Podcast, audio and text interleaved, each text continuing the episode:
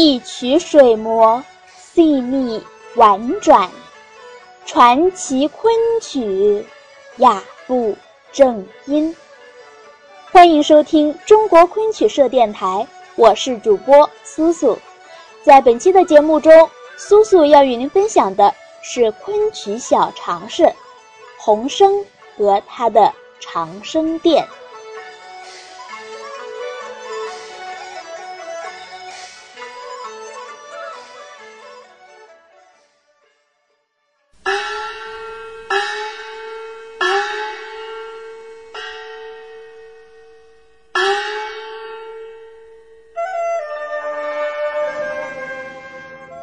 洪生，字访思，号拜齐，又号拜村，南平桥者，浙江钱塘人。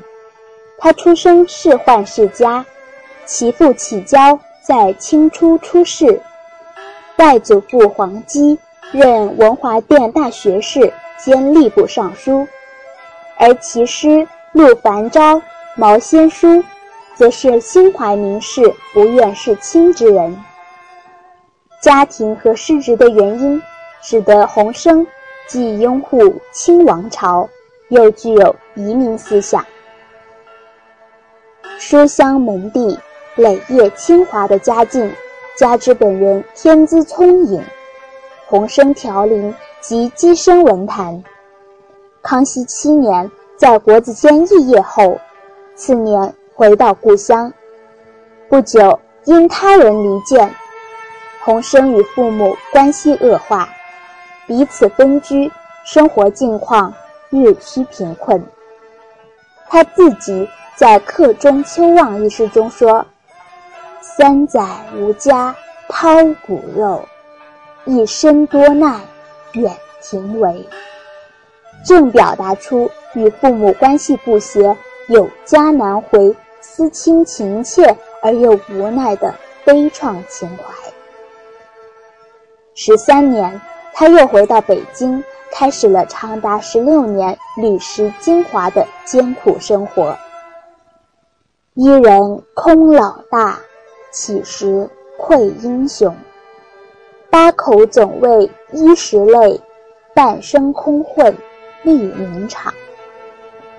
他的爱女就是在贫病交迫中夭折的，甚至有时连饭也吃不上。到了牛衣种木、垂涕痕的境地。卖文供赊酒，履时转伊人。大地春回日，饥人泪尽时。青年生半梗，八口命如丝。这些诗句皆为真实写照。其间。其父在十八年被诬潜戍，使得洪生的生活更为坎坷。尽管如此，他却始终不顺时趋，为人依旧疏狂孤傲，鲜与权贵交游，自称平生未向朱门夜，迷路深山访旧交。每每宴集。白眼巨作，指骨摘金。就在困顿潦倒的日子里，洪生仍不废写作。传奇《长生殿》就是在此期间，经十余年三译稿而始成。二十七年春，《长生殿》最后修订脱稿。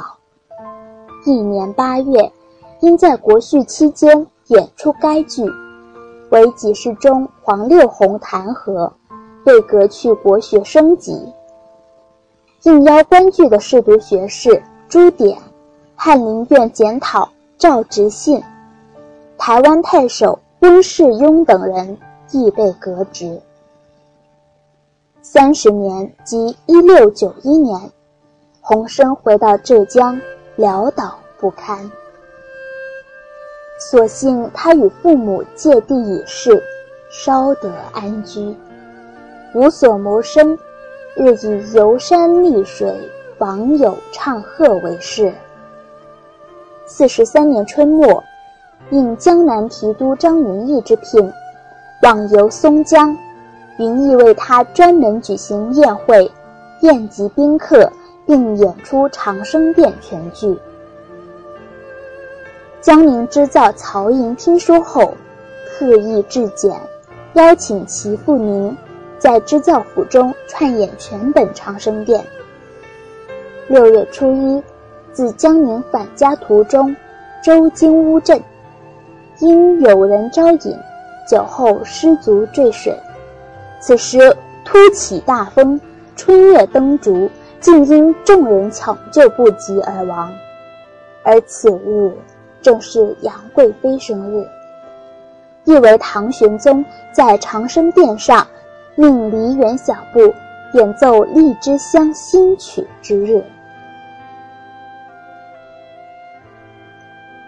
王师。在《晚红访思》中写道：“家从破后常为客，命到成时转泪深。孤老湖山思碧户，何期七尺不沉沦。”诗言其半世穷愁，长生殿使其成名，却又为此遭到打击。这可以概括洪升的一生。洪升的戏曲创作，现存名目可考者，计十二种，即《长生殿》《沉香亭》《舞霓裳》《回文锦》《回龙记》《锦绣图》《闹高堂》《结孝坊》《天涯泪》《青山泪》《长虹桥》。杂剧一种，即四婵娟。今仅存长生殿四婵娟二种，后者作于康熙四十二年，均以古代才女运势为题材，依次为谢道韫咏絮善诗才，魏茂一簪花传笔阵，李易安斗名画幽情，管仲基。画竹柳青韵，俱为案头之作，未见演出。现存抄本，收入郑振铎所集《清人杂剧》二集，其诗集有《拜其集》《拜其序集》《笑月楼集》以及《诗骚韵注》六卷，现存卷六残稿。其诗受诗任章、王世贞影响，以神韵见长。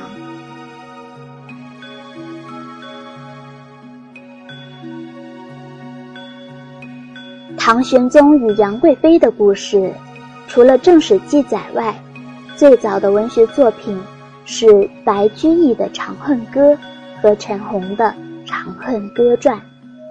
此外，有《明皇杂录》《安禄山事迹》。《酉阳杂俎》等唐人笔记。宋有乐史《杨太真外传》，原有关汉卿《唐明皇哭香囊》，白补梧桐雨《唐明皇游月宫》，与天赐杨太真霓裳院等。明清传奇杂剧有《吴世美惊鸿记》《屠龙彩豪记》等，其中。吴通宇因受杂剧体制的束缚，在反映社会生活的广度和塑造人物性格的丰满上稍显不足。《惊鸿记》则失之头绪纷繁，《彩豪记》中李白和许香娥的悲欢离合，并非处于矛盾中心，主线与社会矛盾相游离。洪升所作。在白陈作品的基础上创作，三易其稿，完成于康熙二十七年。他借李杨二人的故事来表现和歌颂生死不渝的爱情，并成功的反映了唐代安史之乱前后社会生活的重大问题。在反映历史事件时，洪升运用高度概括的手法。除李隆基和杨玉环之外，不过郭子仪、陈玄礼、高力士、杨国忠、安禄山数人。同时浓缩情节，运用侧笔、暗示、浮现，次要人物情节一笔带过，如江彩萍根本没有登场，只在傍亚、幸恩两处冰白中予以交代，笔触集中于李杨爱情发展和杨国忠、安禄山阴谋误国这两条线索上，虽纵横挥斥。而层次分明，当然试图把赞美与暴露统一起来，写李阳忏悔自身过失，并在天上重圆，这种一悔能叫万孽轻的描写，无疑是苍白无力的。全剧凡五十折，文辞优美，尤为人称道。有的曲子本身。就是一首优美的抒情诗，如文林中的《武陵花》，风声雨声衬托着唐明皇心中缠绵悱恻之情，由景触情，情借景生，情景交融。骂贼一出，语言慷慨激昂，烘托出乐工雷海清的虎虎若声形象。弹词一出，文字优美。传唱不衰，以致有家家收拾起，户户不提防。昔甚冗长，令人苦于繁长难掩，自行妄加节改，观目都废。于是由吴书福效法冯梦龙莫憨十四种，缩节为二十八折。分两日演出，得到洪生首首肯。同时在曲律上，借助徐陵之力，句精自言，往不写写。爱闻者喜其词，知音者赏其律。三百年来，盛演不衰。《乐堂那书吟曲谱正集》卷四选录三十一出。集成曲谱选录二十五出，可见节改本之一般。长生殿一出，勾栏静抄袭之，一时朱门起席，酒舍歌楼，非此曲不奏，缠头为之增价。又据王应奎《柳南随笔》卷六载，康熙丁卯戊辰间。时钱塘洪太学访思生著长生殿传奇出城，原内剧班演之，圣祖览之称善，赐幽人白金二十两，且向朱亲王称之，盛况可见一斑。不久，即康熙二十八年七月，会国际，指月，贵人抵地有言辞者。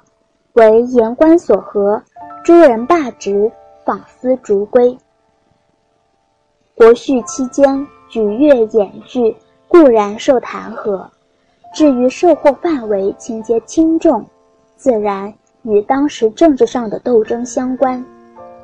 著名学者张培恒先生《洪生年谱附录》演长生殿之祸考，认为，治祸缘由有二。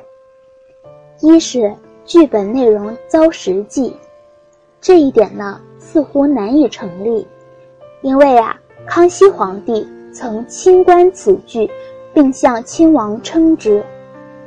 二则是明珠党人欲借以清排异己，因借访思于国丧期间招客饮宴观剧事，而为打击政敌之举，访思诸人遂一并得祸。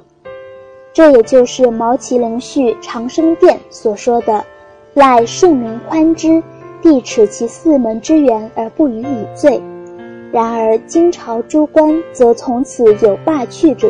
这段话的实际含义，正如洪生至交王泽宏所说的：“何期朋党怒，乃在凌云系。”又据《清史稿》卷二七七《徐乾学传》记载。时有南北党之怒，互相抨击。南党以徐乾学为首，北党以大学士明珠为首，而洪升则与南党高士奇等人关系密切。此案盖北党借题发挥，以动摇南党地位。康熙亦借此均衡两党势力，而洪升则成为了政治斗争的牺牲品。事实证明亦是如此。就在朱人罢职、访思逐归不久，即康熙三十年春，该剧仍在京师演出。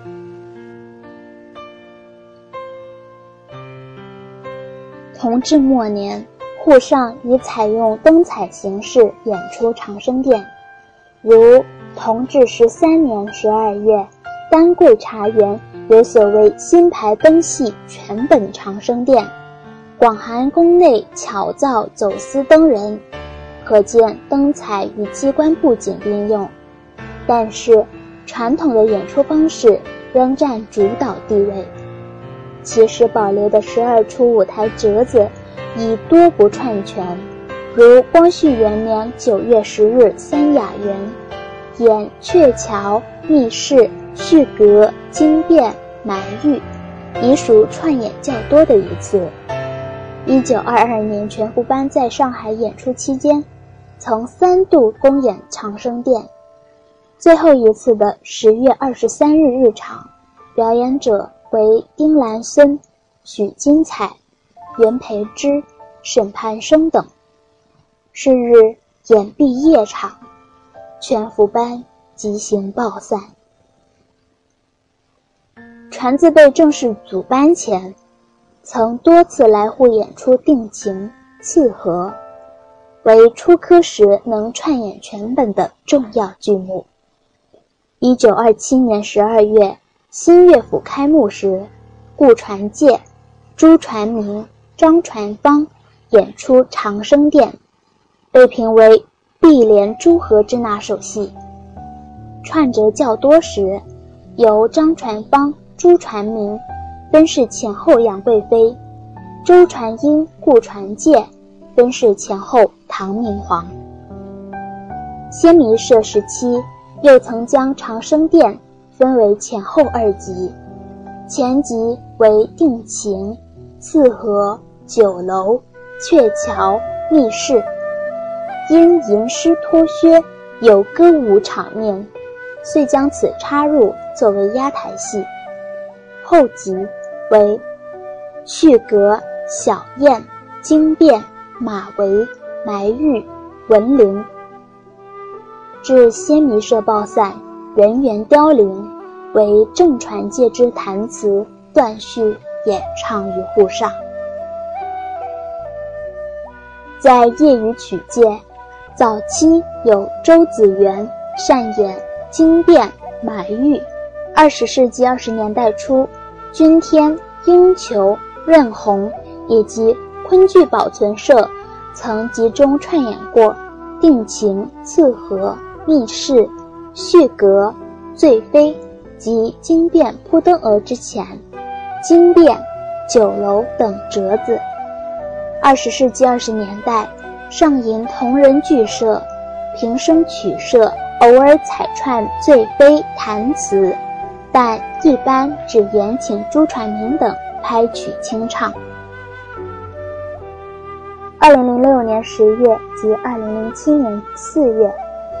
上海昆剧团积数年之功，重排全本《长生殿》，凡《钗和情缘》《霓裳羽衣》《马嵬惊变》《蓬莱重圆》四本三十六出，共历四夜，集结了蔡正仁、张敬贤、缪兵、魏春荣、张军、黎安、沈怡丽、于斌等老中青三代演员。这是自一七零四年以后，上海地区再次以全本形式演出该剧，堪称此剧演出史上的一件盛事。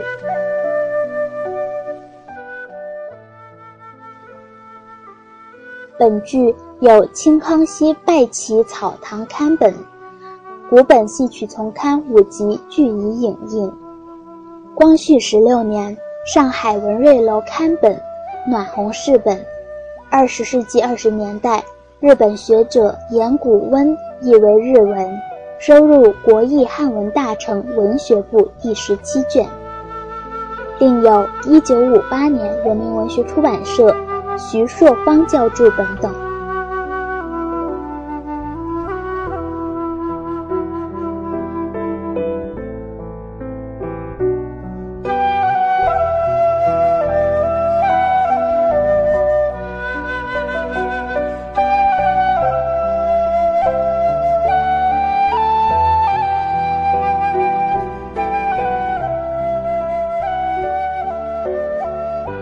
本期文案选自《昆曲精编剧目典藏》第十三卷，作者江佩义。更多精彩内容，请关注中国昆曲社微信公众账号，输入“昆曲社”的全拼就可以订阅有声有色、赏心悦目的大雅昆曲微刊了。感谢您的聆听，我们下期再见。